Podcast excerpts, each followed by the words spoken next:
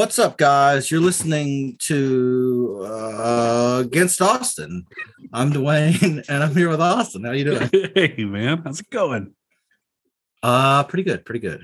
So, uh, one quick thing I wanted to follow up on from last time. Get right into it here. Uh, you told me to check out "Blister in the Sun" by the Violent Femmes. And you did it. Now, I did. I did do this. You knew the song though, right? You were correct. I I had heard it, and I very much do not like this song. like, I was like, oh yeah, I know this. It- you know, it's a, it's, it was their hit, which is why I told you. Like, I, I wouldn't, I didn't give you the best song from what I, Oh boy, you know, what I thought was the best. But yeah, no, I just, I knew, I was like, if he's gonna listen to any song and know who this band is, it's definitely I knew it. I knew it immediately, like in the first couple notes. Oh yeah, that. the- and I was dun, just dun, like, dun. oh yeah, that. It's in like every fucking movie that's been filmed since 1980. you know, it's like Yeah, but I just wanted to address that right off the bat. So, yes, yeah I, i'll i'll say that it's not my favorite song either probably far from it but it's definitely the the the most iconic song that they had and they're still they're still coasting on the popularity of that song 40 years later I think that's got to be the dream. You write one song, it makes you a lot of money, and then you can just do whatever the hell you want. i mean look mariah carey all her money comes from that christmas song Mhm. That's true. I saw I saw an interview with Sir Mix-a-Lot one time. They basically asked him like, "Hey man, I mean like are you just sick of that song?" And he was like, "Not really, man. Like that song bought me my house, it bought me my car. Like Yep. I met my wife because of that. Like, you know, well that was it's kind of like what um when whitney houston covered mariah carey's i will always love you people asked dolly parton they'd be like do you mind whitney singing your song and she goes no i made a lot of money off of her singing my song yeah, yeah. Absolutely not yeah so i think that's that's what you want you know Yeah. But uh all right i did go to a concert this time. Yeah. i went to see uh dropkick murphys. And the first thing i want to say about this austin this is the second time in my life that this has happened. I think it was even more pronounced at this show than the Korn concert that i went to last year. This was unquestionably an old person concert. Like this was not a show that was for young people. Uh they played in a nice theater. There were seats. Uh it was all acoustic. So Oh, really? uh, yeah Okay. so which is pretty cool and interesting. Uh their most recent album which just came out about a month ago they um used like lyrics from unused Woody Guthrie songs and basically wrote Interesting. new songs around that. And like, I will say, like, it's probably the best album they've made in like a long time. Because I think the thing that's lacked on a lot of their more recent albums is like the lyrics. So here, that work's already done for them. Like they, right. they just ripped a bunch of like, and also I think the Dropkick Murphys' best stuff is like the workers' rights stuff. right. Like that's their best material. And so like the more I listened to to that album, the more I liked it. They played every song on that album at this concert. they played for about two hours, and uh yeah, they played every song on this album. It, I mean, it was like mostly newer stuff. Uh, but it was cool. I think, you know, the album's only been out a month. So, like, even if people have heard it, which a lot of people clearly had not, uh, you know, you haven't heard it that much. You know what I mean? Right. Right. I had listened to it probably, I would say five or six times. So like I knew all the songs, but like I, you know, but uh it was cool. They um it was weird because one of the big things about Dropkick Murphys is that they have two singers, and that's like one of the things that makes their live show great. But on the tours that they have been on this year, uh Al Barr has not been around. He's dealing with some personal issues. Uh, okay. so it's only one singer. So that was kind of weird.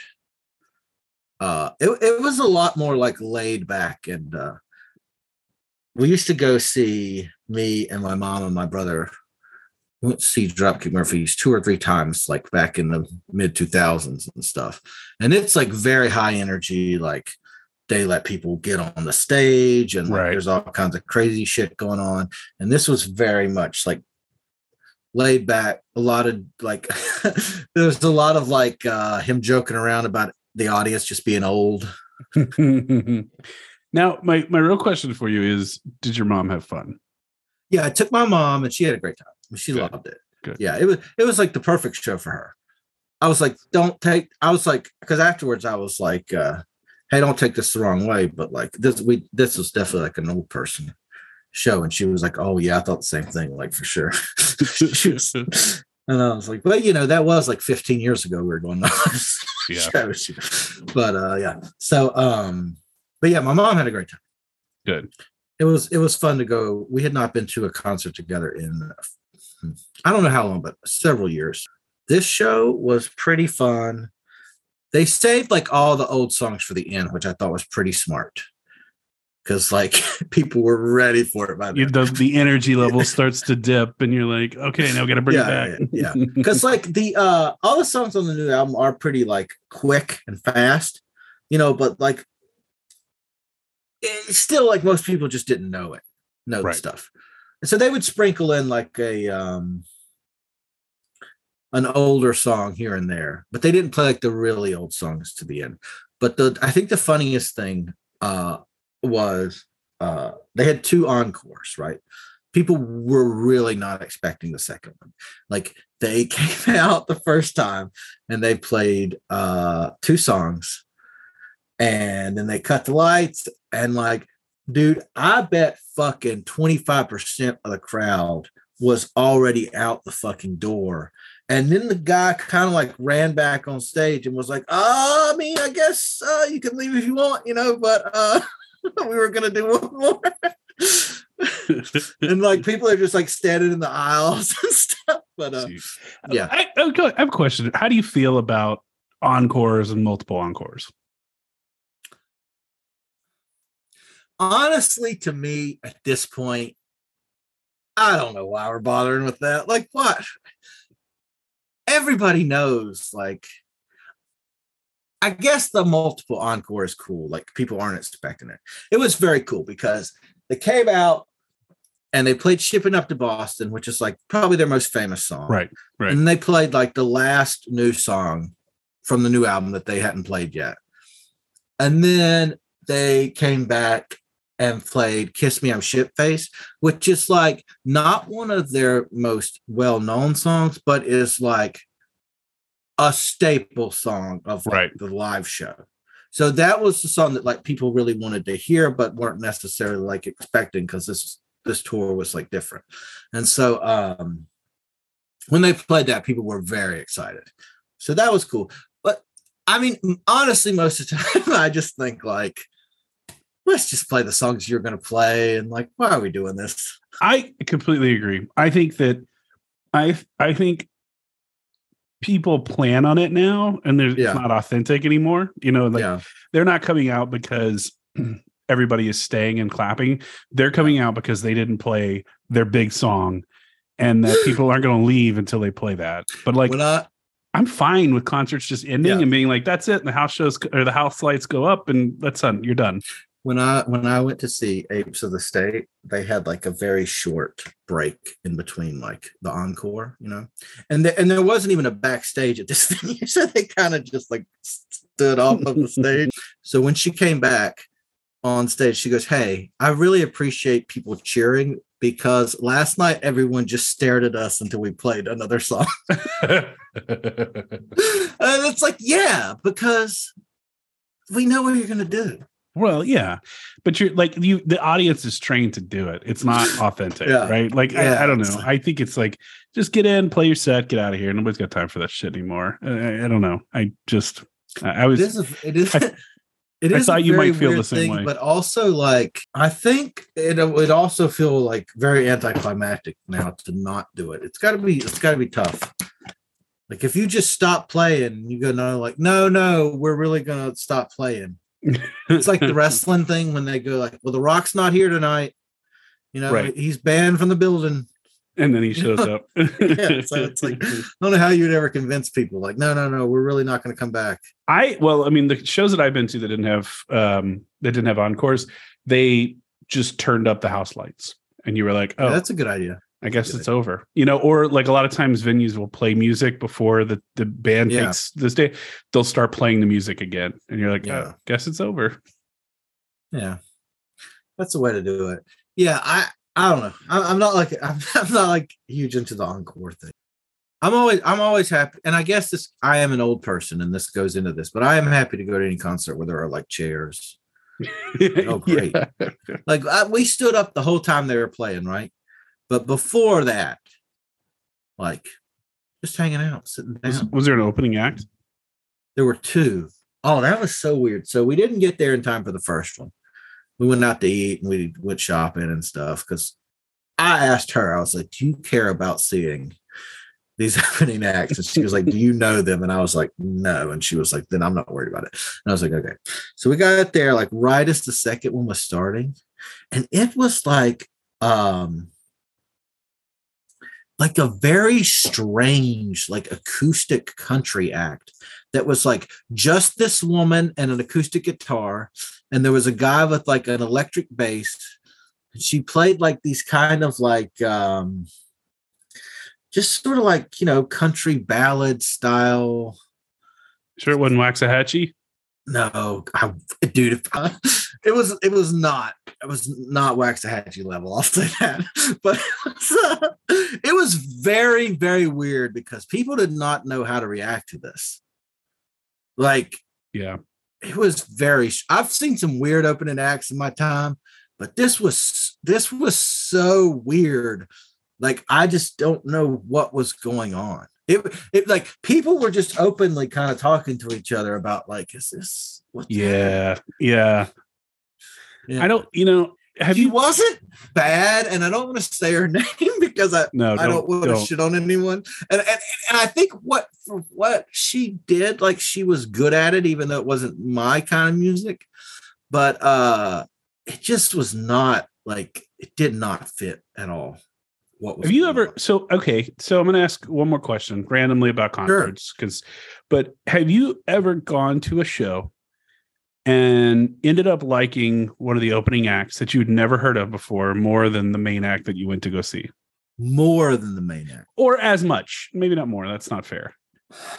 I mean, we did we did talk about this in the very first episode, or maybe the second episode or something. But I saw the Menzingers open for Against Me, Okay, in like yeah, yeah, yeah. 2010 and they ended up becoming one of my favorite bands because they really did like blow people away like totally unknown they weren't totally unknown that's But you knew, but you knew it at the time. their time. first album was out but, but you like, knew it. You were like when you listened to them, you were like, "This is something." yeah within like two, i like i'll tell you this as soon as they were done playing me and my brother went over to the table and bought like shirts. Yeah, like Okay. it was that i was like oh shit this was really good. Um i'm trying to think what else. Oh okay i'll tell you a time where it's totally unknown. Okay i went to see Propagandhi in i think 2012 and the menzingers were also one of the openers on that night and the other opener was off with their heads so this was like a dream show for me I was so stoked because at this point, off with their heads was like my absolute favorite band. I was obsessed with them. I guess it would have been around the time that their probably third album had come out, but uh, I was super into them. This was not long after On the Impossible Past had come out, which is the best Menzingers album.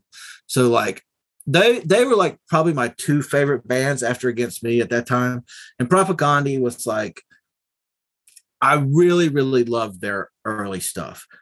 I've gained an appreciation for like their later stuff in like more recent years, but at the time I wasn't super into it. But I love their early stuff, and like their first couple albums were like some of my favorite albums. So I was really, really stoked for the show.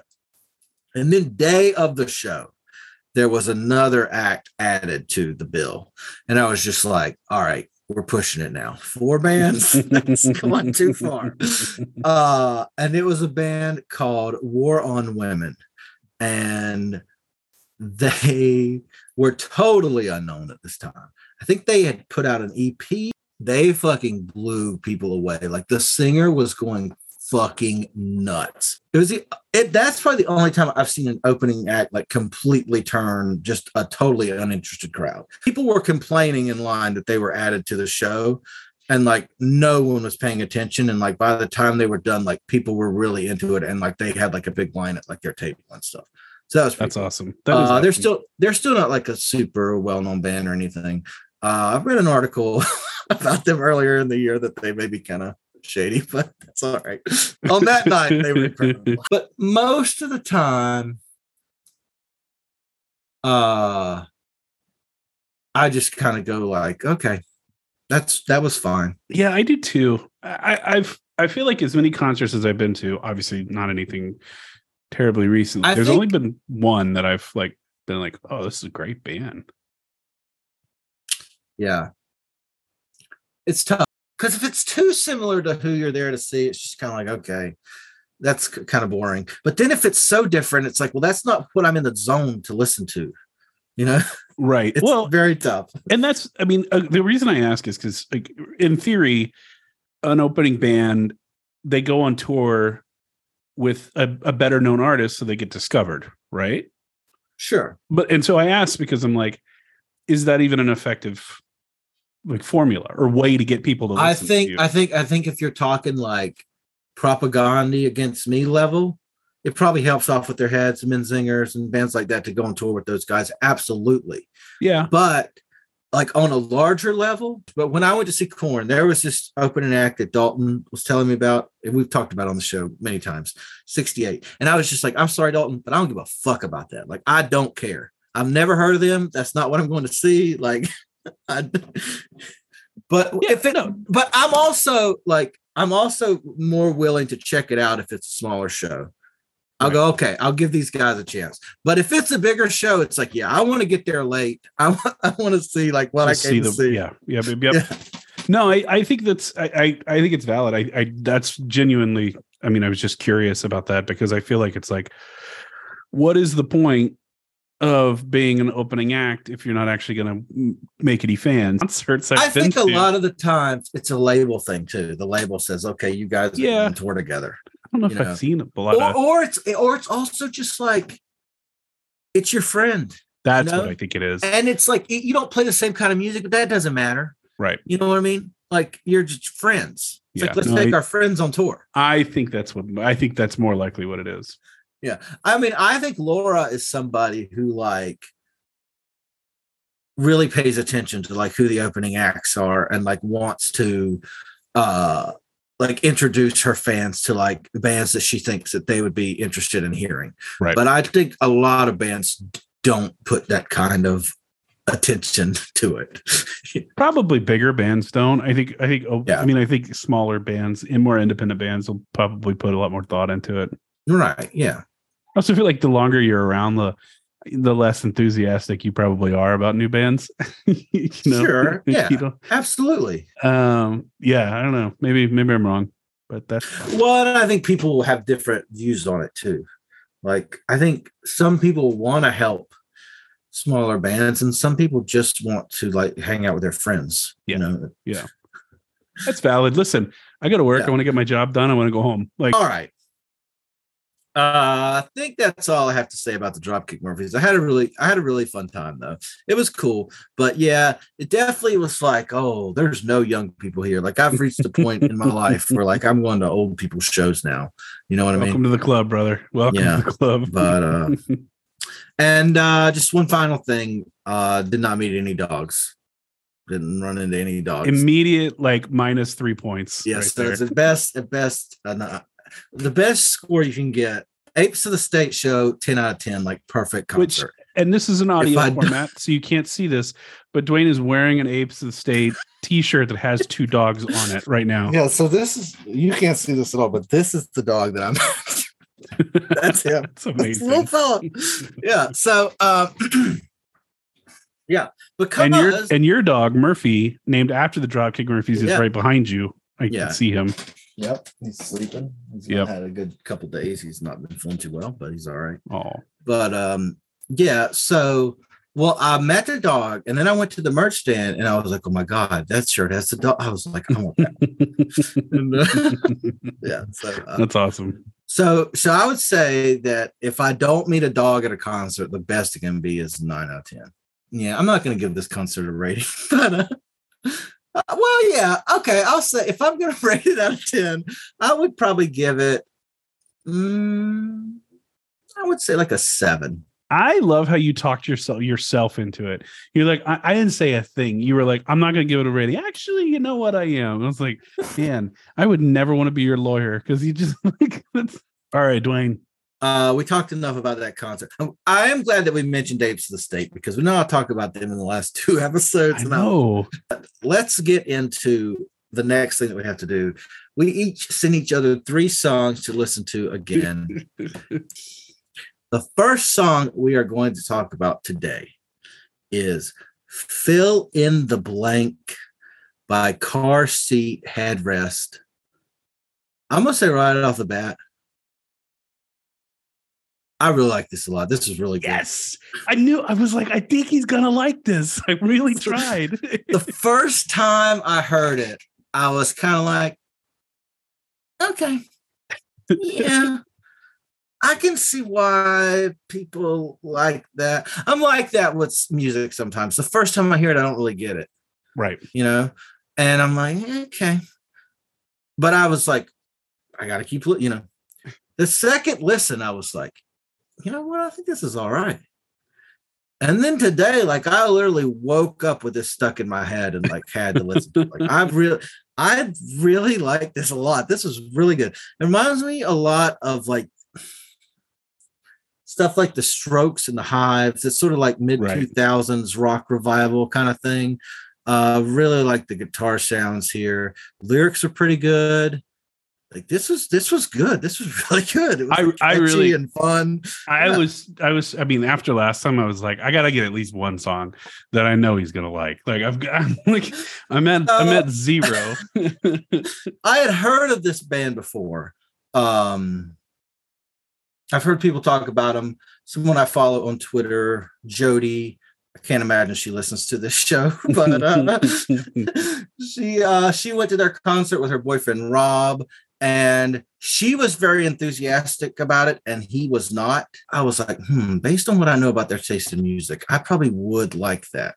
Uh, yes, I I I just never got around to listening to it, but this is this was really good. I really like this a lot. Good. I'm glad. I, Yeah. I don't know. I don't know how you're gonna feel about like the entire album because there's a couple of weirdo Okay. songs on there. But Well, I, knew- I do have one bone of contention with this, Austin. okay, I gotta ask you about this. what Why is he wearing that outfit?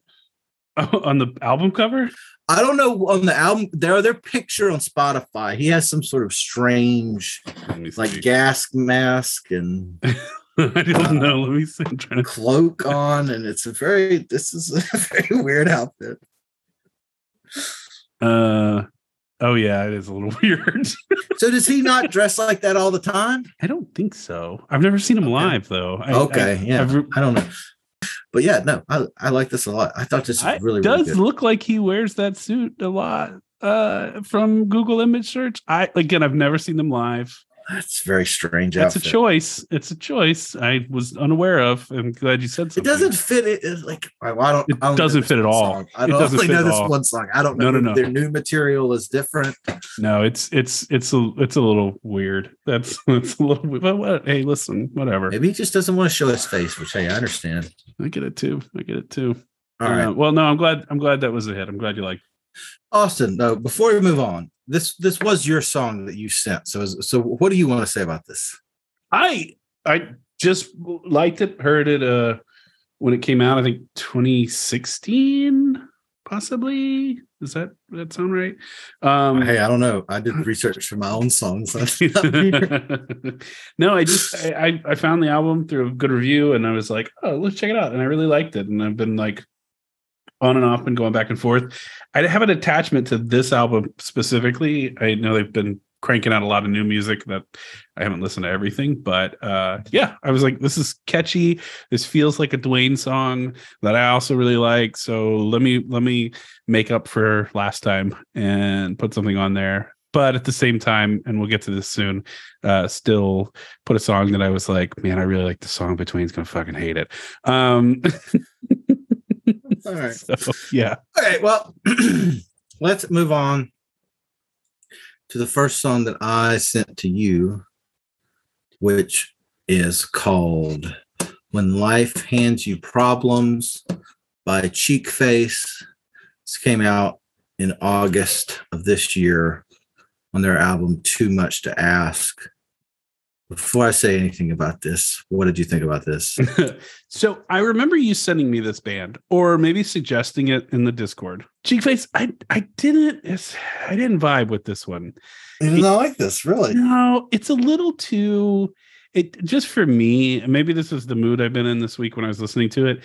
It's a little, a little silly, and I don't have a problem with silly songs, but I was just like, I don't know, kind of felt like a parody band. and I just didn't, Mm. I didn't, it didn't click with me. But Okay. that's okay. I did like some of the lines. You, I really you like. don't have to like. You're not forced to like any music. No, no, no. I know.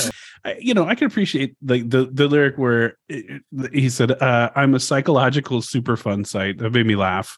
Um, but it just, it, I don't know. It felt like a kind of a song made of a bunch of jokes and and and pop culture references, and I was, I just wouldn't, I didn't feel it. Okay. But that's okay. Yeah, it's. I mean, yeah, that's fair enough. You know why? because you've given me two things on this podcast that I will say that I will treasure forever against me and the Bobby Lees. Those are the two Okay. things. All right, all right. Uh, I fucking love this song. Uh, it's kind Well, of an eight. You've recommended it twice, so I know that. guess That's I have. was a little like, Uh, oh god. no, um, this is kind of an atypical song for them. It's like a lot faster than their kind of normal stuff. It is like a talk singing kind of thing. It's like music for like this very specific moment in time. Like it is made for like right now. And they really tap into like the sense of like despair and confusion of like daily life. They do a very interesting thing with the lyrics where like they don't always make like literal sense, like if you break down every line of the song, but it's more about like creating like an atmosphere and a sense of like a feeling and, and that kind of thing. right. It's it's kind of hard to explain There- even I- what I want to talk about. no, but, uh, I, I think I get it. I get it. Like there was some illusions, like they were talking about the the the popcorn ceiling rather than like a glass ceiling. You know, it, it was it was just I think it was funny. I don't know. I, I guess it's just I wasn't. I, I haven't been you know feeling like funny songs, and that's what it felt like. Okay, that's fair enough. All right. Let's move on uh to the next song which you sent me, which is Happy Idiot by TV on the radio. Now, Uh, I'll say this: this is one of my absolute favorite bands, and I had okay, a well, really may make this segment even better. I had a hard time picking a song because I just wasn't. I I I have a lot of favorites, but I was like, are any of these accessible? I don't know, and so I picked one of their more recent uh, uh, songs before. I don't know if they broke up, but they have not put out music in a long time. Um, but I I picked a song that was a little bit more felt a little poppier for it. You know, like they. I don't know. I'm curious to see what you thought because I really do. This is one of my favorite favorite bands. I guess for like what this is, it's pretty good. Like I can. I can listen. Well, I can listen to this, and it's like, yeah, I get why this is popular. Really not crazy about the vocals here, like that. Just really don't like the singing style going on. Uh, it's interesting though. They're doing like some some unique stuff, which I appreciate. Uh, I think the production is a little too slick though. Like, it's slick. there's, there's kind of too much post production happening. Well, uh, the band has so the band has two singers. So there's two there's two singers. It is uh predominantly a black band. There's one white dude and he's like a DJ. He does all the electronic stuff in the background and I think he's also the producer. Um but yeah, they two singers. It's a it's a weird. I don't know if you looked up the video because I know you've looked up videos for some of the. Songs I did not think the, to do that. No. Yeah, it's a it's kind of a funny video. It's got uh, uh, Paul Rubens who plays Pee Wee Herman. He's the guy in the video, and he's just okay. he's playing like basically speed racer and going around this track over and over again, racing against no one. Um, mm. Yeah, I, I, it's it's maybe not like the best sound of that at all. it's I mean it's what it is. Um, I don't know if it's like the most representative song of theirs, but I also felt like it was probably the most accessible, which is why I sent it. But I, would be curious. Maybe okay. I'll send you another song or two and see what you think. I really like. I re- I did really like the bass here. I was a fan of the bass going yeah. on. Uh, like, I mean, I don't think this is bad. You've you the last time that you sent songs, I thought all three of them were just like bad. I was like, this is bad music. this is totally fine to like I have no issue. If someone was listening to this around me, I'd be like, that's fine. That's yeah. that's acceptable.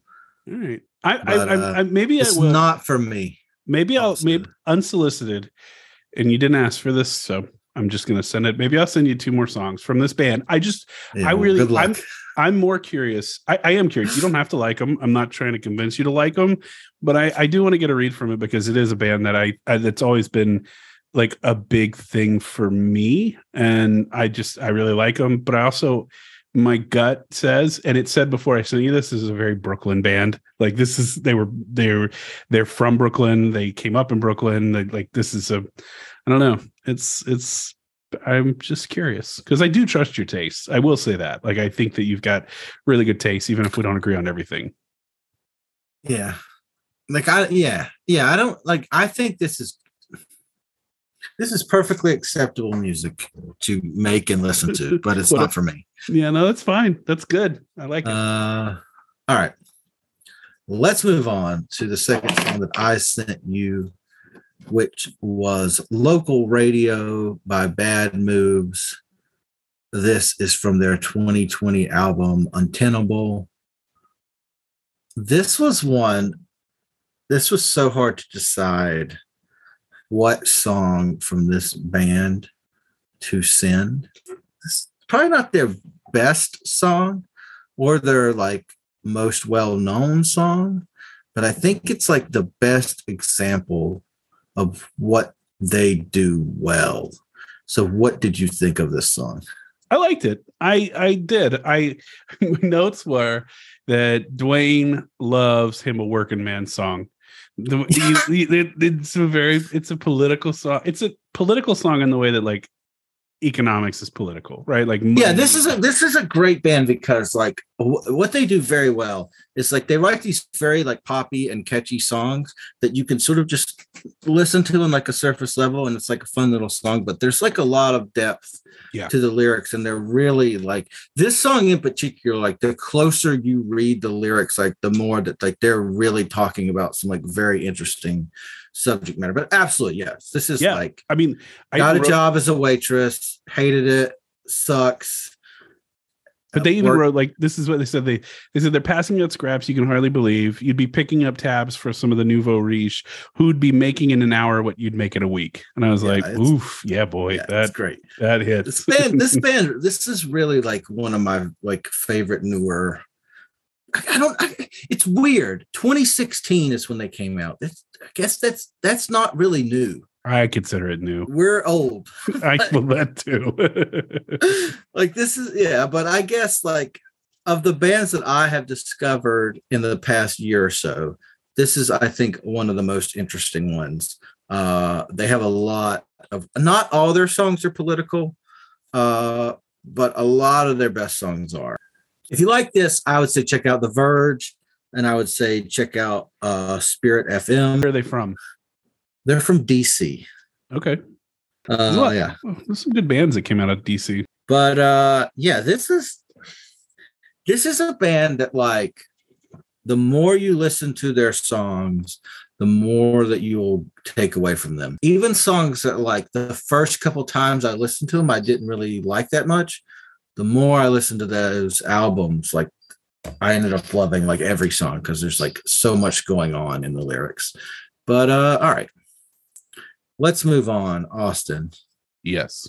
to the final song that you sent me, which was uh, "Wasted Days" by Cloud Nothings. This was bait. This was not a real suggestion. This was yes, it bit- was. No, No, it wasn't. It really It was. wasn't. It was. It absolutely was. And I just I want to say that. No, I want to say two things. And I just did, I was like, man, I know he's gonna hate this for Why not? You proved my point. But I don't think it's a that doesn't mean it's a bad song. That means that, Dw- that Duane has certain rules. This is applied bait. to What I'm saying is, this was bait. This No. was not a real No, suggestion. this I a really thought you'd enjoy the song. you song. picked this because you knew it would irritate. That's not true. That's not true. Did you really hate the song, or did you just hate how long not it a was? fan of it. No. Did you hate how long it was, or did you hate the song? both? Like, if it was a four minute song, would you have hated it? It would still be really boring and uninteresting. Like the lyrics are weak. All right. I would all say like the first like minute and a half of this is all right, and then it just goes totally off the rails. and then, no- and then I find It's out- like it's like EDM mixed with like '90s post punk, which Not are like EDM. there's It's like EDM. dude, there's like four minutes of this song where it's just like the same fucking beat over and over again. What would you call that? If it's a good song, it should go long. Keep playing. Like I want to hear it again, or just longer not. There's versions. No reason for it. This is bad on two levels. It's too long, and then it's not good on to begin with. Uh, I like the song. I do. I like it, and I have no problem with the long songs. And I'm probably I'm never going to win that with you, but I understand that. And that's fine. We got different opinions on that. I think but you I'm can have a long song, but you better really, you better really have something to say. You better really fucking. Man. I just I think it's maybe as I got older, I got a little bit of a little, more okay with songs that kind of just drift and then they come back. You know, I don't and have time for that. is. What do you mean? You I don't dying? have time for that. What are you doing? What are you doing? I've got a life. I've got shit to do. Yeah, but you're not sitting there. It's not like a TV show that you got to pay attention to. You just put it on the background and go. Yeah. I really didn't put this on to troll you. I knew that there was a strong possibility that you'd get upset with me because of the length of the song, but I still felt strongly enough about the song to send it to you. I had a, I, I, did a lot of curating to get this list together, right? Well- and I just, and I, and I thought, they're's a chance I'm gonna, I'm gonna throw this one out there. I know he's got strong opinions on long songs, but I'm gonna do it anyway because I just I want to see what he thinks, and that's fine. You don't like it, it's okay. But they're from Ohio, and all the best bands are from Ohio. I feel that's absolute bullshit. Uh, I, okay, that was, I a was- troll. I will, I will, I will. I will say this. It, it makes sense there from Ohio because it's, it's, it's not very interesting and nothing happens. I do a little bad because I don't think this is a very well known band, and I hate to come on here and just trash them, but you, this is what you bestowed upon them. Like, like if Cheekface or Cloud Nothings listens to this, it's not our fault that we didn't like it. The other one made them say that. you know what I mean? I, I mean, listen. I if, if, if you're a band and you go on a and you listen to a podcast and they don't like your music, you get your feelings hurt. First of all, that, that go- would be like an insane thing to do. I don't Yeah, think right. Like that's. but I'm that's- just saying, I feel a little bad. you release something, people aren't gonna like. it. I uh if people are listening to this when it comes out, uh, a couple weeks ago, I sent Ed from Pod Van Dam some songs to review on his show, and he was not very nice about them. So, so I think you know it's just that that's how it goes. Sometimes you don't. It's you know. Did It's I also- did I did I pick songs that I thought would annoy Ed on purpose? Who can say? But this is, I think, true of music specifically, less than with like TV and movies and things like that. I think it's really hard to take suggestions from other people about music. Uh, in the same way that I feel like you kind of roll your eyes when it's like, "Hey, man, you want to come see my friend's band?" and you're like, "Oh God, here we go."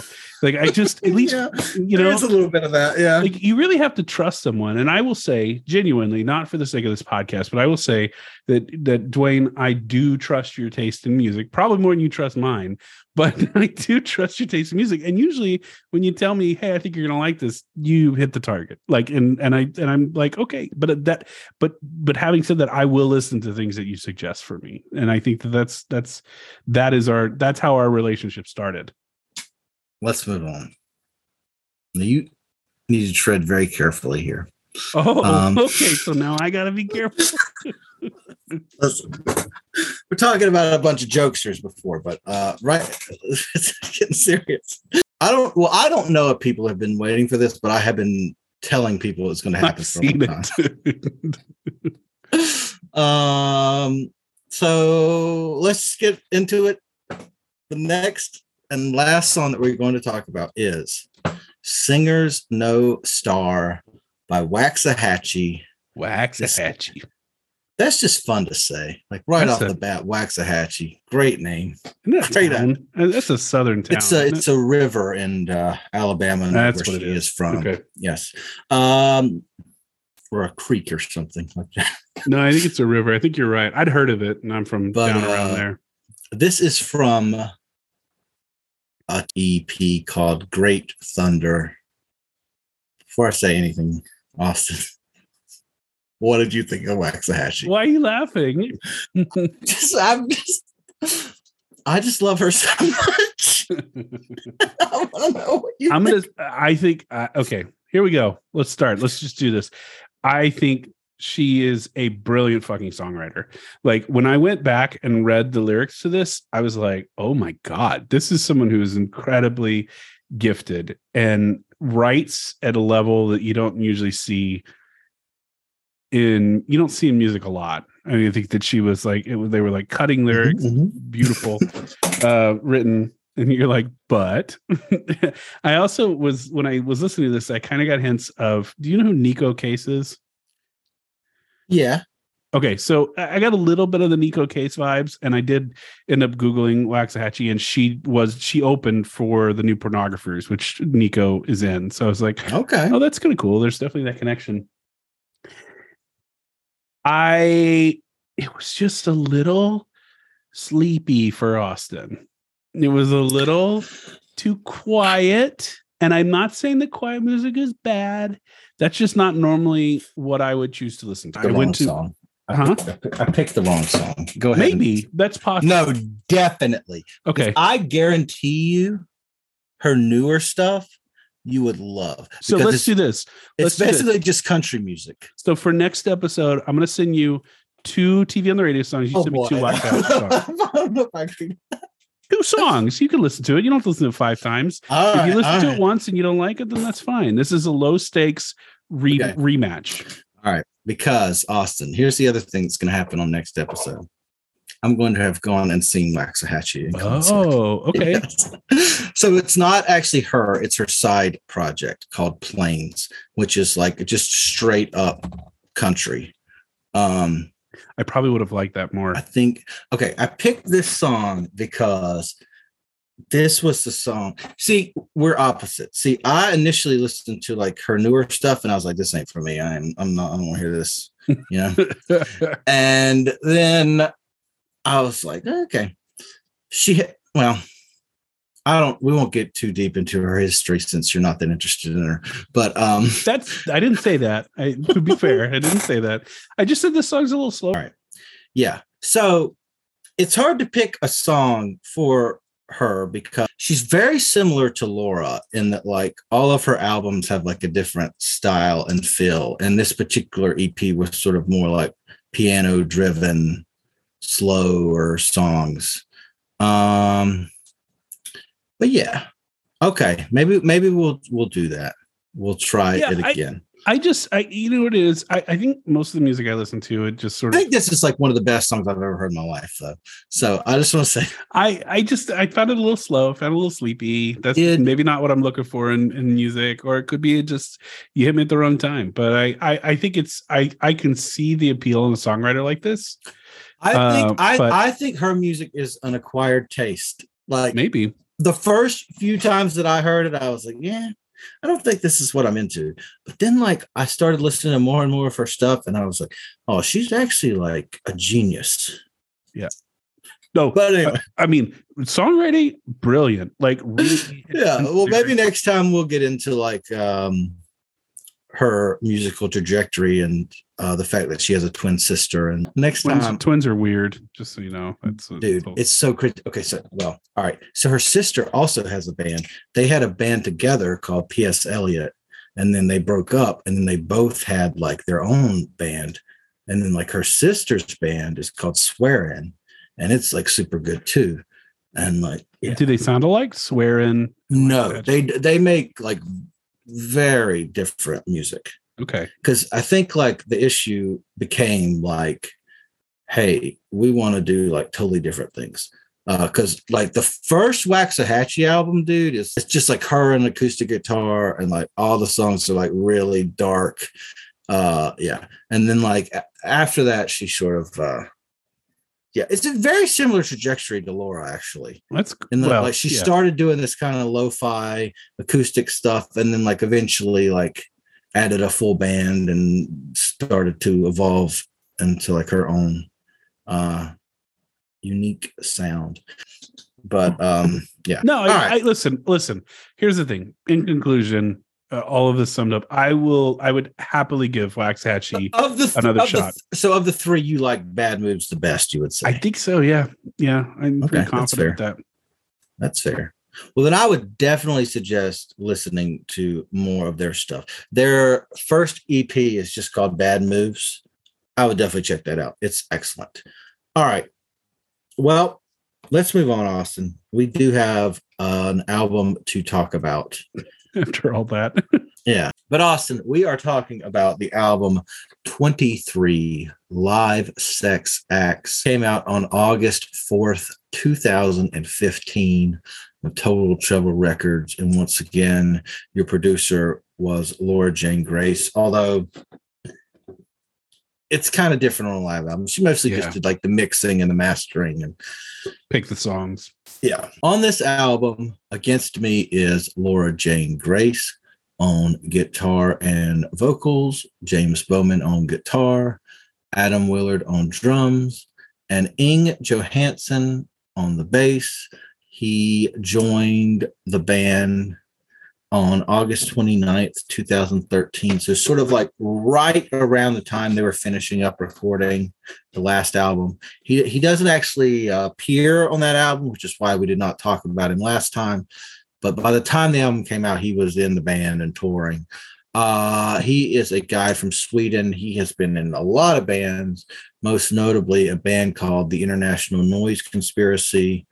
And uh, he was in the band for about five years. Uh, he is on this album and the next album we're going to talk about. And then in 2018, Andrew came back and he sort of stepped away. But for the timeline that we are going to be covering, he is the last bassist for Against Me.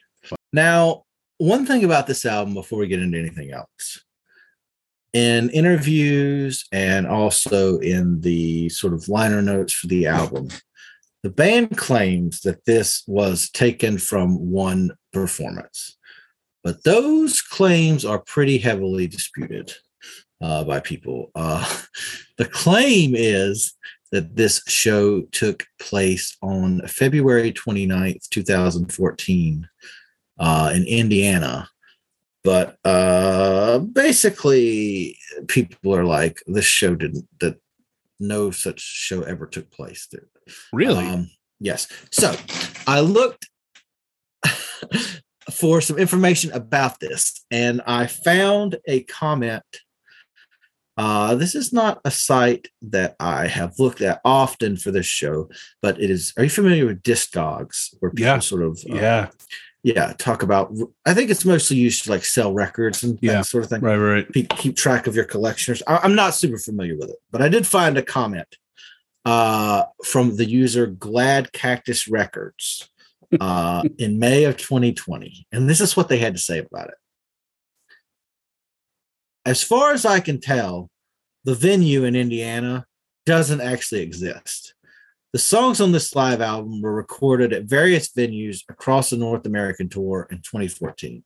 I have heard from multiple people that when they played in Boise, Idaho in 2014, there was a scuff that broke out between a bouncer and some kid trying to dance when they were playing the song New Wave. Yep. I played them the clip from the live album, and they said it's a recording of that exact moment.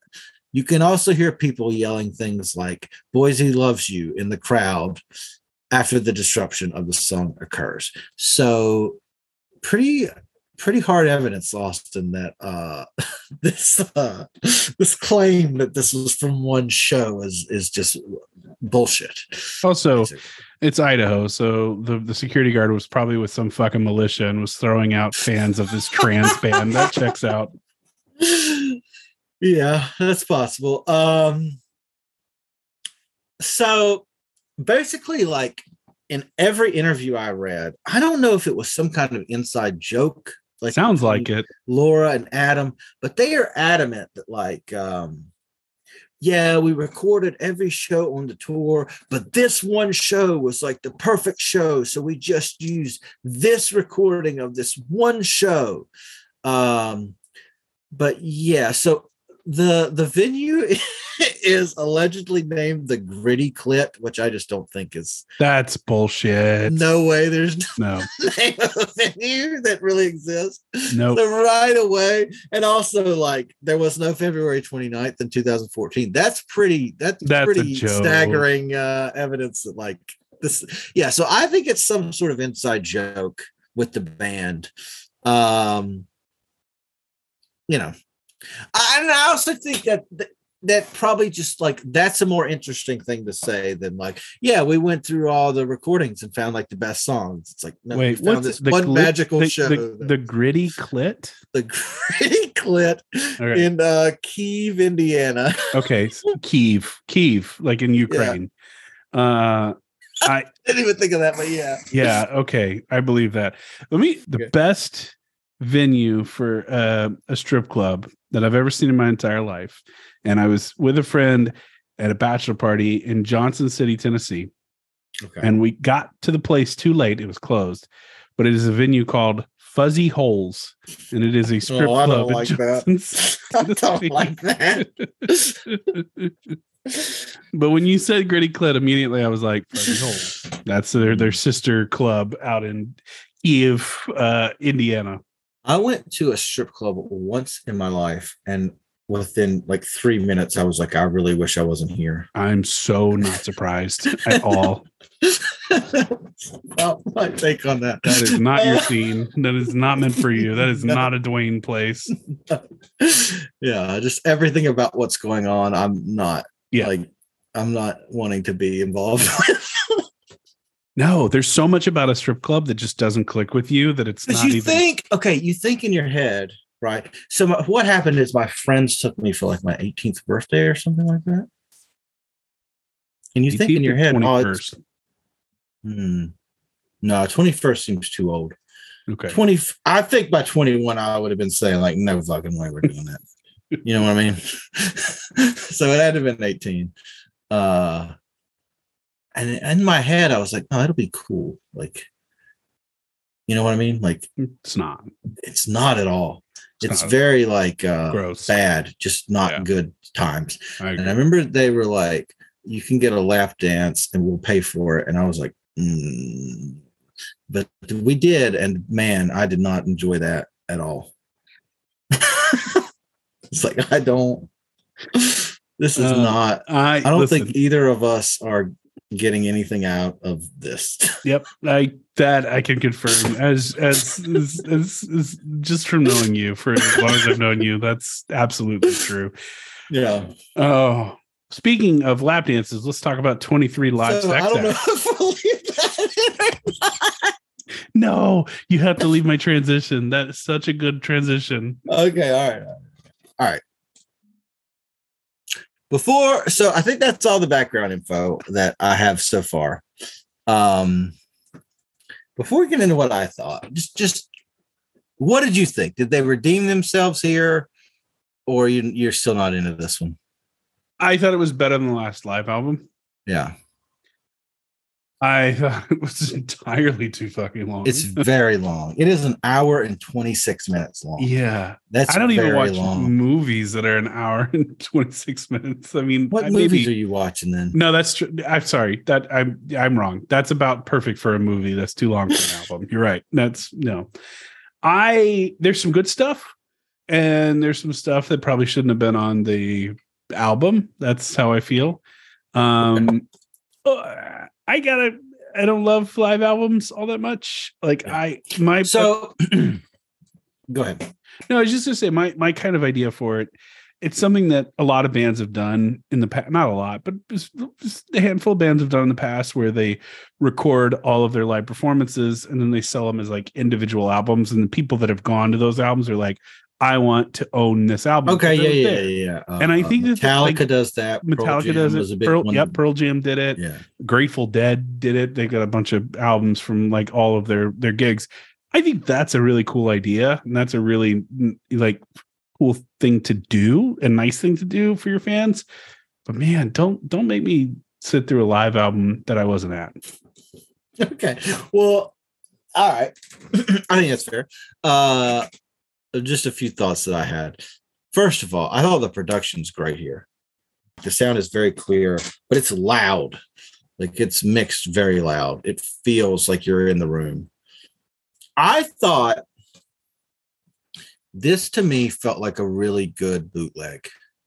Like the sound is good, but it doesn't feel too polished. It feels authentic. Like there's a few songs in there where they're not hitting every note perfectly. Yeah. Like she's not singing all the lyrics right all the time. And like, but it's very high energy. And like you can tell the crowd is super into it. I mean, the big Mhm. thing with last time was like you could not hear the fucking crowd. It just sounded like they were playing to nobody. Here you can hear like individual fans singing at times. Like, and to me, that adds so fucking much to the overall feel. Everything's mixed really good. The, the crowd sounds good, like the band sounds good, her vocals sound good. Um, Well, you I think you need two things, right, for a live album to be successful or to even really be Yeah. a decent live album is you need the the, the noise of the crowd, right? And their participation Yeah. in the sing-along songs, which there is Yeah. in this. And you there's also a great moment here where like uh in between the final song and the encore, the crowd just starts singing Sink Florida Sink and they sing like the entire first verse and the chorus Yeah, before like the that's cool. That's like one of the best parts of the album. Yeah. You got to leave and leave that shit in. There's a lot of live albums that take that stuff out, and it's maddening. But I think the other thing you need to do is to uh, leave some of the banter and the mistakes and the fuck ups and like yeah. just the just stuff that happens when you see a band live. One thing that uh, Laura and Adam both talked about in interviews uh, for this album was they really wanted it to not necessarily even be a representation of what an Against Me live show is like, but what going to see them on this specific tour was like. This is the set list we played. This is what the song Right. sounded like every night. Like so, uh, they felt like really, uh, really strongly about like giving people an authentic experience of like this is what this tour was like if Yep. you attended these shows and um yeah i think they did a good job with that laura seems really happy here like she seems like she's really having a good time and like How could she not though? Like, I mean, this is this is following um her coming out, her transitioning. Yeah, like yeah. this is like I like I'm saying I told earlier, I don't know if it got cut out or not, but I mean, this is following up on the most attention this band has ever gotten. Like, Yeah. it's got to feel good. sure yeah yeah i mean this is really the perfect tour to like do a live album from and the set list is strong like it's most of the hits it's like the songs you would want to hear And I want to say something about the set list. I think it's really interesting how different it was from the previous live album, and that they have made so much new music in the eight years between those two live albums yeah that they're able to pretty dramatically change the set list. And I think that Yeah. that's a compliment to the band and and Yeah. Laura writing and and just being very prolific with her writing. I think Yeah. that that's I, that's a, something I call out specifically because I went back and looked at the other set list and it's like this is very different and it's great. She's also self-aware enough to know like a large portion of the crowd wants to hear those first couple albums like those are the songs they want to hear so that's like Oh. it's a good mix of like new songs and old stuff Yeah, because her because her audience is changing too. yeah yeah big Like, time. yeah. because there are definitely going to be people there that only know the new songs but there are also going to be people there that only want to hear the old stuff Right, and like right. she i think she did a good job of like trying to make both groups happy um we sort of talked about it briefly before. Uh, there's a weird thing in New Wave where uh, somebody gets thrown out by bouncer, and Laura's like very upset about it. Other than your best and worst song, is there any song specifically that you want to mention? Uh, I thought White Crosses was a ton of fun. I thought Okay. the crowd was really into it and singing along with it. And it was like, this is what you want in a in a live album, right? You want that Yeah. crowd, that audience participation. I Loved it. Um, I thought Sink Florida Sink should have closed the show. That was so like there was so much Yeah. hype and so much, and it was such a banger. But that's okay. It's not my it's not my album. That's fine. Yeah. Um, I- yeah, those are the the big ones. I I loved when she said um when she got up and said uh gender variation uh, is a thing of beauty, and I thought that was really cool. And you know, obviously, very much of what the band was going through at the moment. Uh, so yeah, I I I liked that.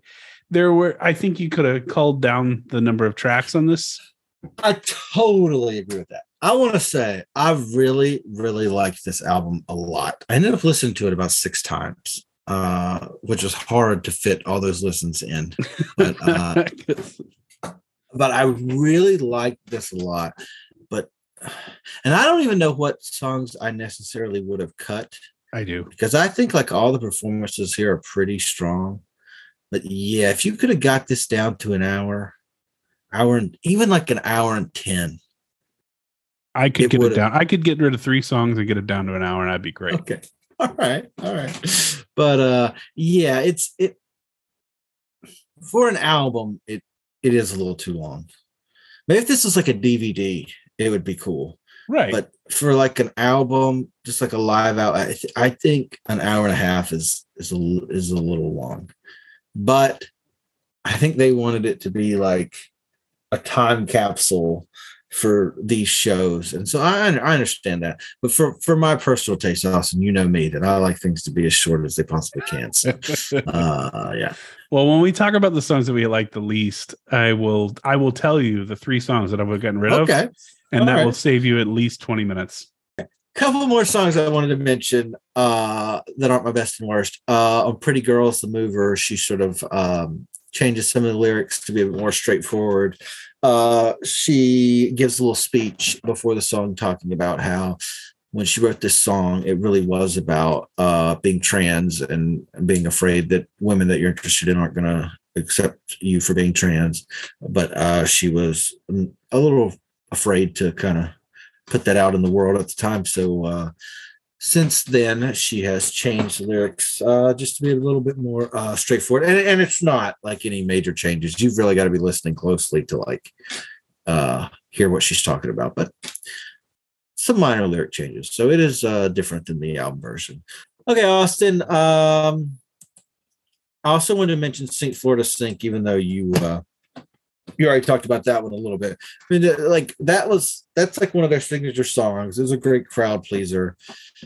I didn't pick it as my best song, but it's probably the most fun song on the album. Like I agree. everybody's having a good time. The band is happy to be playing it. It's you know the crowd wants to hear it because they were singing it before they even started playing it. Yep. Like uh yeah, just that that to me is like uh my favorite moment on the album is definitely like the crowd singing before they come back out for the encore and then they launch right into the song and everybody goes crazy. Yeah, no, it was it was not my favorite song also, but I think it was like a just a great moment and really Yeah. made the album.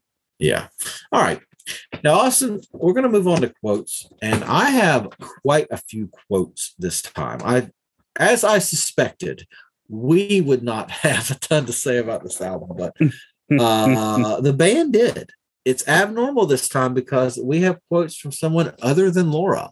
Uh, I read a few interviews with Adam. Okay, Austin. So not all these quotes are going to be about this album. Some of them are going to be more of her sort of talking about the last album and also sort of like a peek into what uh the next album might be like. But right. everything here is sort of from this time period, and I thought uh worth talking about. Let's it. So the next quote is from the website already heard by Dane Wright from September 2015. And he asked if she thought the last album was going to be as big as it ended up being. And she says, I was just writing to survive. I was writing because that's what I needed. I remember not even wanting to go to the band with these songs because I felt embarrassed. I felt like I was eventually going to have to confront the things I was talking about. It was really complicated in that sense. I don't think the next record will be complicated like that, as it feels a lot more easy. I'm fine with the fact that the last record was difficult to make, but not every record has to be difficult to make for it to be good. Yep. I mean, she's 100% right. Like the authenticity that you hear when someone talks about what they're going through, it, it permeates. It, it, it, it, there's something about that that it like, unfortunately or fortunately, like struggle makes good art, which is why, you know, a pop star like I don't know, like fucking Bruno Mars makes garbage music because it's not there's nothing authentic about it, right? It's manufactured bullshit. Whereas this is something that someone's going through. I I, I agree. I find that, that that's absolutely true. I think that that's not just true in music. I think it's true in art. It's like when you put yourself into something and you really expose something about your life, people respond. Sure. And I also think uh sure. no, I agree with that. I agree with that. Uh, I also think Laura like doesn't like to repeat herself. So I think like in her head, it's like I don't want to just be the transgender band, you know, like we made this album because this was the album that I had to make. But right. to just do it over again wouldn't feel like authentic. So yeah, no, I, I, I listen. I sympathize with that. You don't want to be the X category, you know, musician, right. comedian, yeah. artist, anything like. I that. mean, I think that's one thing that we talked about. Like with the early stuff was very political, and then she got away with that because you don't want to be pigeonholed. Right. You don't want to be the politics band. You don't want to just be the transgender band. You, you know what I mean? Like, yep. And especially if you're Laura, because there's so much more than that to like her music. She made an album about being transgender, but like that's not everything that the band is about. Well, you've also now now you've done that. You move on. All right. So let's move on with an interview with Adam from Vandala magazine in August of 2015 by Dustin Griffin. And he asked, So is 23 Live Sex Acts a good representation of the typical Against Me live experience? And Adam says, yeah, I mean, that was the whole idea, just to get as close as we can to a typical representation of what we do just about every night. And I think we got pretty close. There is that level of spontaneity. It's not a perfect performance. There's definitely flaws and mistakes, but warts and all is really the idea. I think we sort of talked about that. Uh, yeah. I definitely think uh, like Laura was probably hesitant to clean it up too much you know, she doesn't want to go in and fix all the mistakes and stuff. She wants it to feel real. Um, so yeah. All right. The next thing is he is also talking about what the next album is going to be like. And he says, I don't think there's ever going to be an Against Me album quite like Transgender Dysphoria Blues. It's not something you can bottle or reproduce or anything like that. But I'm really excited about the songs we're doing. It's going to be powerful and probably a bit more lighthearted than the last record, but it's still very much against me.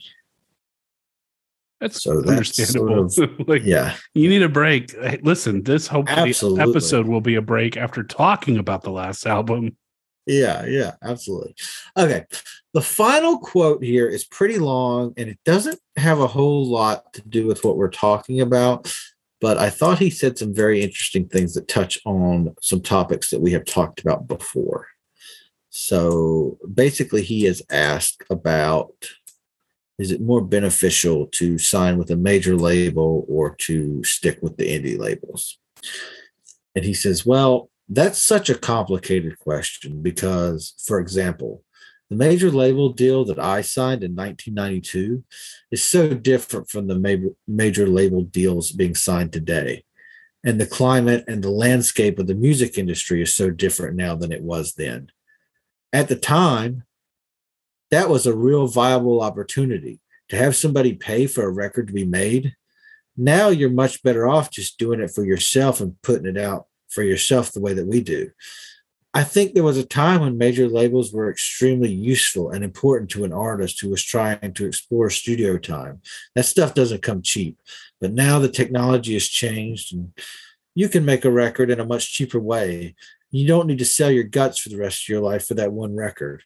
I think the majors had their time and place, but it's not as much of a factor any longer. I Yeah. don't necessarily agree with all of that, but I think he makes some good points. I still think. Now, listen, this is not going to be the case for most artists, but someone that we talked about last time, Taylor Swift, greatly benefits from like being on a major label, having that advertising budget, getting that music out there to people. Like, they're now the major labels don't treat every artist like that right. and that that is the issue and i think that's sort of the wall that against me ran into of like well we signed with this major label they'll do all the work for us we just have to make the music really good But I, And, I also uh, think I, I can't help but think that he's talking about a band like Against Me. yeah i think he's talking about his specific experience Right, and, and right. in that sense he is absolutely right they were way better off leaving the major labels than going back indie because like there's no fucking way that album gets made by warner No. brothers you know Not what i mean fucking chance. Not a chance in hell. there's, there's no way No, no way. so uh yeah but like i said uh but also i think that that's like i think this album or the, the previous album was an, was a case study in hey let's put out a really honest album about things that people aren't talking about Yeah. and an audience will find it right like Yeah. i mean that's not Sure. to say that this was just because this album found an audience like obviously against me's had an audience for a while but i Yeah. mean like there is stuff out and i i think this about like movies too it's like you can make things that are really weird different or cater to a quote smaller audience niche audience and it like catches fire because it's honest I, i'm telling you honesty in art i think is the most important thing but um yeah i Yeah. think still they don't go to sire that album's not as good as it is no Like, she needed the chance. experience of being in real studios working with a real producer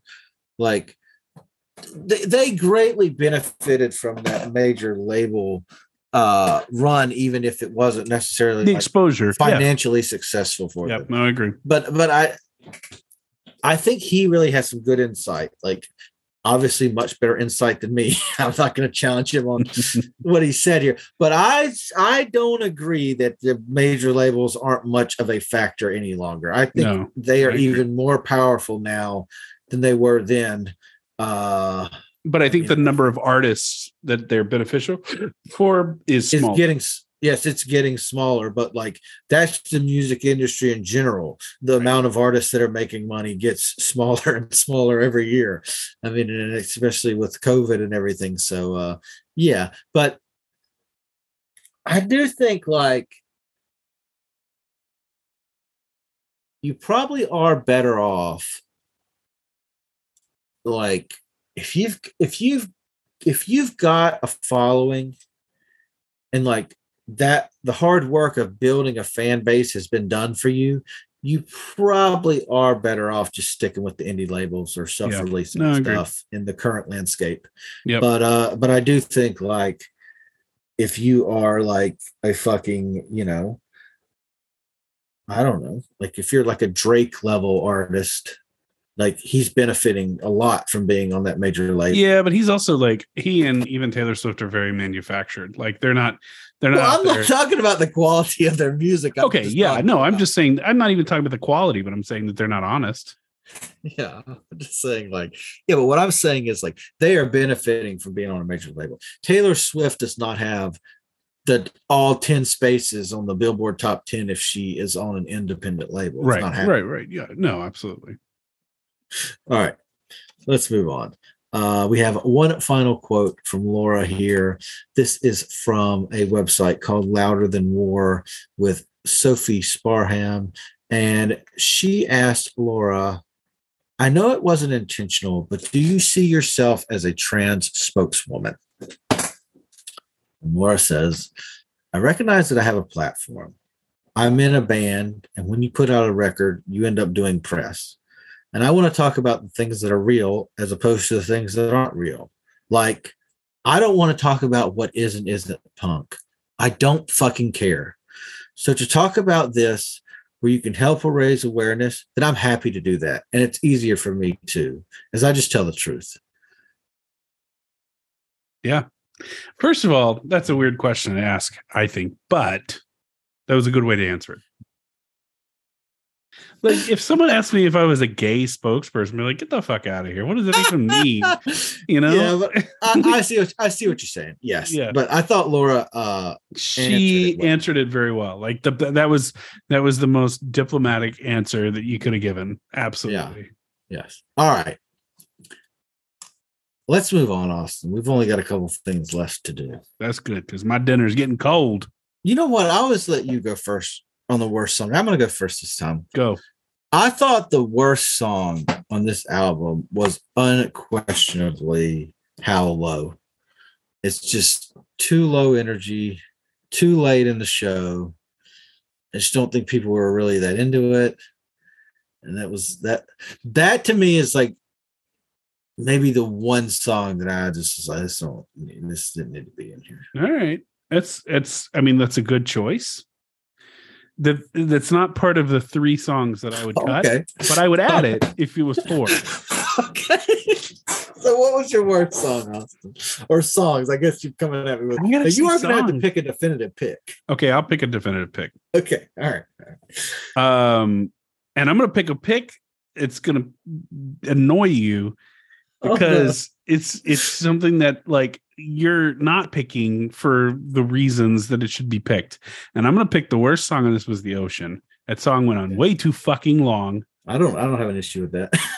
Uh, You that- you son of a bitch. that's that's never been one of my favorite songs. I just I'm not that crazy about it. Oh, okay. I thought you I thought you meant you don't have an issue with it going on too long. And I was like, no, wait, no, no. that's I don't have an issue with that okay. pick because that's All I'm not crazy about that song. I But- almost picked that. Okay. That's not anything anybody wanted. Laura has said, and we talked about this on the new wave. I know, that's one of I her know. favorite songs. I don't But care. I I agree with you. I I agree. But did, it's it- never been one of my favorites. So I'm going to say three, and and yours would be fourth. But here's the three: the ocean. I have Okay. never really liked turn these clapping hands and angry balled fists, and I think that there's no reason for that song to be over five minutes, which it is on this album. And then my pet peeve, which is very unpopular, and I don't care, uh, pints of Guinness. I didn't like it. You're out of your mind. I know, but tho- You're out of those three mind. songs. We're gonna get right into it. That was my best song. That was the best Oh, song on the album. Really? This is the first Yeah, time that's you're out of ever happened. You don't know what you're talking about. That's okay, why. maybe, maybe. I think you just saw, you know, Okay. dro- Dropkick Murphys, and you were like, "I want to drink a song," and here we go. there was two songs that I went back and forth on. Mhm. It was this and it was transgender dysphoria blues. But ultimately, why I picked this one was just simply because I already picked that one last time and I just thought that would be too repetitive. I was like, okay, I got to pick between one of these two. I've never picked this one. I've already picked the other one. But but those to me, uh, th- those songs are pretty much equally good. There's like they're both really high energy. Her voice sounds great. The crowd's into it. Yeah, I'm gonna I'm gonna go with "Pints of Guinness Make You Strong" as my best song. Austin, what was your best song? I just think I love this song, and I think it doesn't matter if it's a live version or a studio version. I just love, and this is definitely gonna be in my top ten. Black Me Out. I love this song. I right. really am a big fan. I I I really dug the live version. I don't know what it is. My I, ears- uh, my ears I really up. like that song, but I'm not crazy about the version here. It's not one of my Yeah. favorite. No, it's you know when I was listening through the album a few times, every time that song came on, my ears perked up, and I was just like, "Oh yeah, this is a great song." I just, I just, you know what really it is dig for me? It's like my favorite part of that song is the very end. And I Okay. feel like it doesn't hit as hard live as I want it to. Yeah, I don't know. I I, I feel differently. I I, I right. really dug it. Well, clearly we feel differently. Yeah, we feel very different. This is the first album. time. It's taken 14 episodes. Yeah. All right. Well, I don't think we need to spend a whole lot more time on this. No, I think let's we have close it. pretty much covered it. I like this album quite a bit, It was good. I'm glad you but I thought it was too long. Yeah, me too. uh for sure but uh let's get into what we're going to talk about next time Listen, 23 sex acts sounds exhausting, and it is. So you could like do 12 and that'd be great. Yeah, I really was not excited about having to say the name of this album. I'm gonna tell you that. Just I'll say it. 23 lives. well, I've already said it like a bunch of times, but it's just like, yeah, we could have called it something else. No, I like that. Uh, that's that's good. Oh, really? I don't. I don't like the title. I'm I'm not a fan of that. All right. All right, Austin. Next time, it's going to be the last real episode. Uh, it's going to be the last time that we are covering an album. We are also going to cover a non-album single. So we are going to be talking about the album Shape Shift with Me and the single Stabitha Christie. Uh, Shape Shift with Me is from 2016, and that single is from 2017. Uh, and those are the last Against Me releases of original material so far. Uh, there may be new stuff in the future, who knows? But for now, that's it. So that's where we are ending things. It is not going to be the last episode. We will have another episode following it. We're going to get into all kinds of stuff. We've sort of hinted at it before, but we're going to be talking about some rare songs and giving our top 10 songs and also ranking all the albums. But that's that's in the future. Next time we're going to be talking about shape shift with me. Um, yeah, I don't. I'm not going to say too much about this one. I think Laura and Adam already gave some hints as to what to expect. But I'm, uh, I'm yeah, looking forward to it. I'm I'm excited. yeah, I will have gone to see Plains in concert, and I will report back about what that was like. I'm very interested in this, okay, because it's a side project, but it is allegedly a one-off tour. They made this album, and they're going to do one tour, and then that is it forever, supposedly. But yeah, I mean, you know how these things go. Yeah. The music industry is very much like wrestling in that. Hey, we're this is you've got to come this time because we're never going to do this again. Live, never before, never again. But then Come it's like, now. well, things went so well that you know what? God damn it, we are going to give it one more go. But supposedly, this is a one off tour. This is the only time that they are going to be performing these songs live uh, because it's her and another artist together. Uh, Okay. Yeah. So, but I'm very interested because, like, this album's only like 30 minutes. So even if they play every song on the album, which I assume they will, that ain't enough songs. So I'm very interested to know like what else they're gonna play. I hope they cover Free Bird. Oh man, she's got. I think she could cover any song and it'd be good. Well, she's also from Alabama, so Yeah, give it a go. yeah. I'm sure she would love. I'm sure she loves hearing about that. about Lynyrd Skynyrd. I'm sure she. Just, I don't know, but I bet I she bet. loves to talk about that. Oh yeah, I'm sure. but anyway. All right. All right, Austin, let's get to the final thing we have to do, which is plugs. Now, I've heard that you have a podcast other than this one. Is that correct? Holy shit. Yeah, I I have another podcast and um people in the Church of Satan really hate it and are boycotting it and I can't help but think I did something right because I said a couple of things about their founder and they freaked out on Twitter and it was the one week that I took over the social media account. But if you'd like to listen to it, check out if you catch my grift.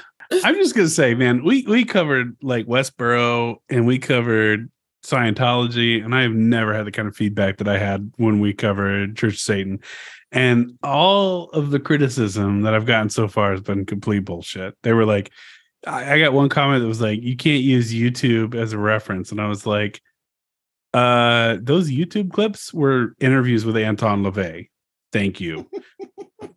and then they were like, you can't use this guy because he's against the Church of Satan. And I was like, yeah, but I said that when before I mentioned what they said. Like it, it's it's all it's like you just clearly don't listen and you don't realize how bad we dog these people and how gentle we were on Anton LaVey. I mean, I don't know. It just cracked me up. I was like, well, I was not... very rude to Cloud Nothings. So, but you were you. It's we can be rude. You could let people hate things. Uh, um, but you can also find me on Twitter for now. Who knows what's going to happen? But it's at Grift Daddy. Uh, that's me. That's all I got. I'm at Age of the Fever on if you want to follow me on Twitter. Uh yeah, that's about it. I think we're good to go. All right.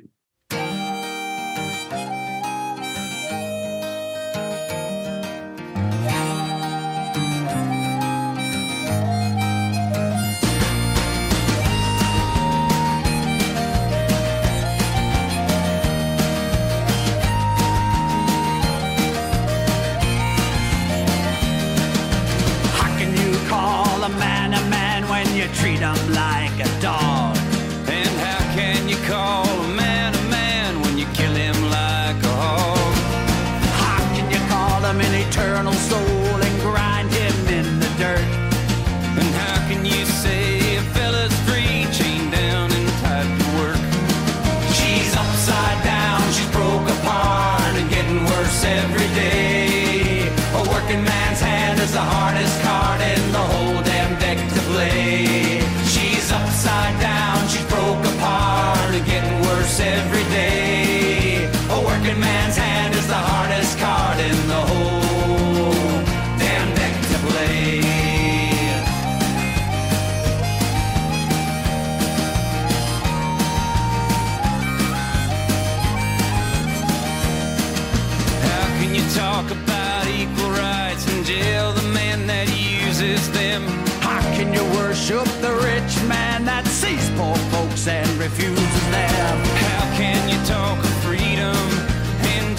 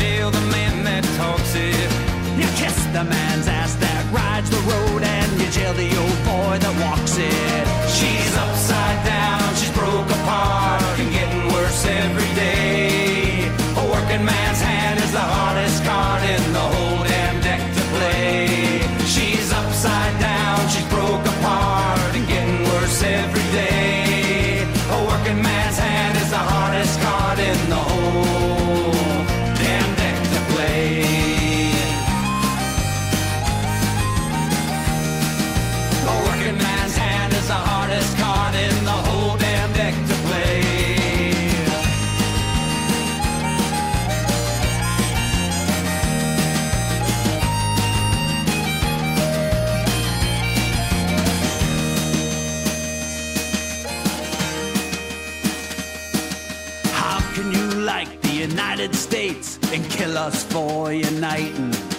How can you accuse us of being violent when you start?